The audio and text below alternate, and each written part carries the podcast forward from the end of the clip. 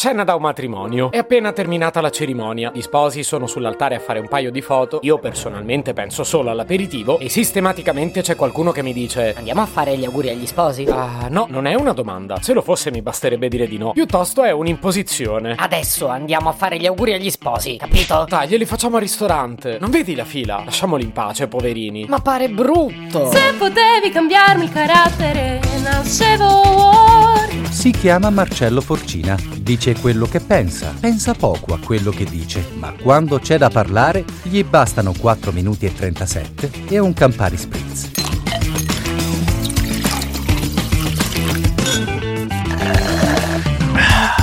Capirete nel corso dell'episodio che sull'argomento sono un po' sensibile. Chiariamolo subito, non sul matrimonio. Non mi sono sposato e non penso che accadrà a breve. Ne ho frequentati un bel po' invece. E la scenetta di prima per me è un grande classico. Ovviamente, siccome tendo ad essere compiacente, il più delle volte mi arrendo e lo faccio. Ma appena vedo che gli sposi non gradiscono, giro sui tacchi e vado via. Poi ve la spiego meglio. Non voglio passare per un anaffettivo. Ci tengo anch'io a fare gli auguri agli sposi, ma ritengo che ci siano modi e tempi migliori. Invece, quando dico che sono sensibile, mi riferisco alla frase ma pare brutto. Ecco quella, matrimonio o no, per me è fonte di grande stress. Ci sarà modo di allargare il discorso. Adesso torniamo in chiesa.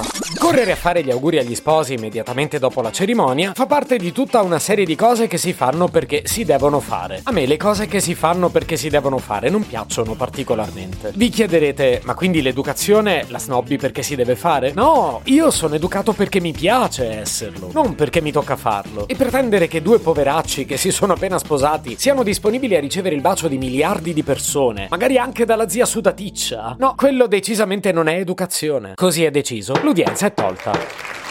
Ordine, signori della corte, ordine. Tra l'altro, se siete tutti d'accordo, allora mi chiedo perché lo fate. Stavate aspettando forse che lo dicessi io? Che si tratta di un'usanza un po' ridicola? Senza generalizzare. Magari ci saranno sposi a cui fa piacere, ma la maggioranza, credetemi, ne farebbe volentieri a meno. E parliamo di matrimoni. Una scena analoga, e non ho voluto citarla di proposito, si verifica anche ai funerali. Sorvolerei per non farmi salire la rogna. Lì addirittura si sfiora il cielo del protagonismo. Pensate al polverone social delle foto di Maria De Filippi in uscita dalla camera ardente. Volendo pure restar fuori dall'argomento, mi viene solo da dire: Ma come ti salta in mente di chiederle un selfie? Vabbè, quella è un'altra storia. Qui parliamo invece di chi pensa che sia molto apprezzato dalle persone coinvolte andarli a salutare tutti in massa, uno addosso all'altro, quasi a soffocarli. Anche solo a raccontarlo si capisce che non è una cosa piacevole. Facciamo rapidamente la lista delle persone coinvolte per capire chi è che ci guadagna qualcosa. Gli ospiti. Io personalmente a quel punto vorrei solo andare via. Agli sposi sicuramente voglio fare gli auguri, magari anche scambiare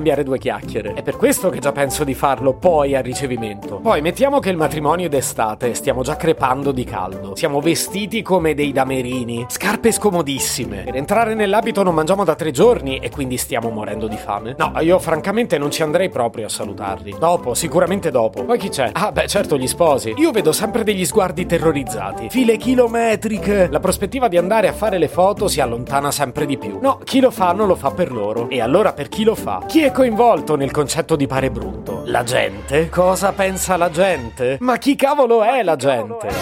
Ed ecco che il discorso, come per magia, si solleva dal matrimonio e si estende a qualsiasi altro aspetto della vita. Sì, perché quasi tutti, e chi non lo è merita tutta la mia stima, siamo letteralmente prigionieri del pare brutto. E ogni giorno ci riduciamo a fare cose solo perché si devono fare, quando non ci piace farle e quando probabilmente nessuno si aspetta neppure che le facciamo, né apprezzerà che le abbiamo fatte. Però a non farle pareva brutto.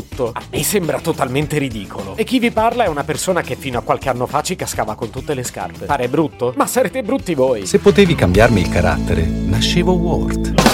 Un podcast inutile, effervescente e tossico, come una pasticca di mentos in una bacinella di Coca Zero. Questa serie è disponibile su tutte le principali piattaforme di podcast: Spotify, Apple Podcast, Google Podcast, Spreaker, Amazon Music e a breve anche sul citofono di casa tua. Stelline, recensioni e follow sono molto graditi. Per due chiacchiere con Marcello e aggiornamenti sui prossimi inutili episodi, segui il canale Instagram chiocciola Nascevo Word oppure cerca su Telegram l'account chiocciola Marcellogram.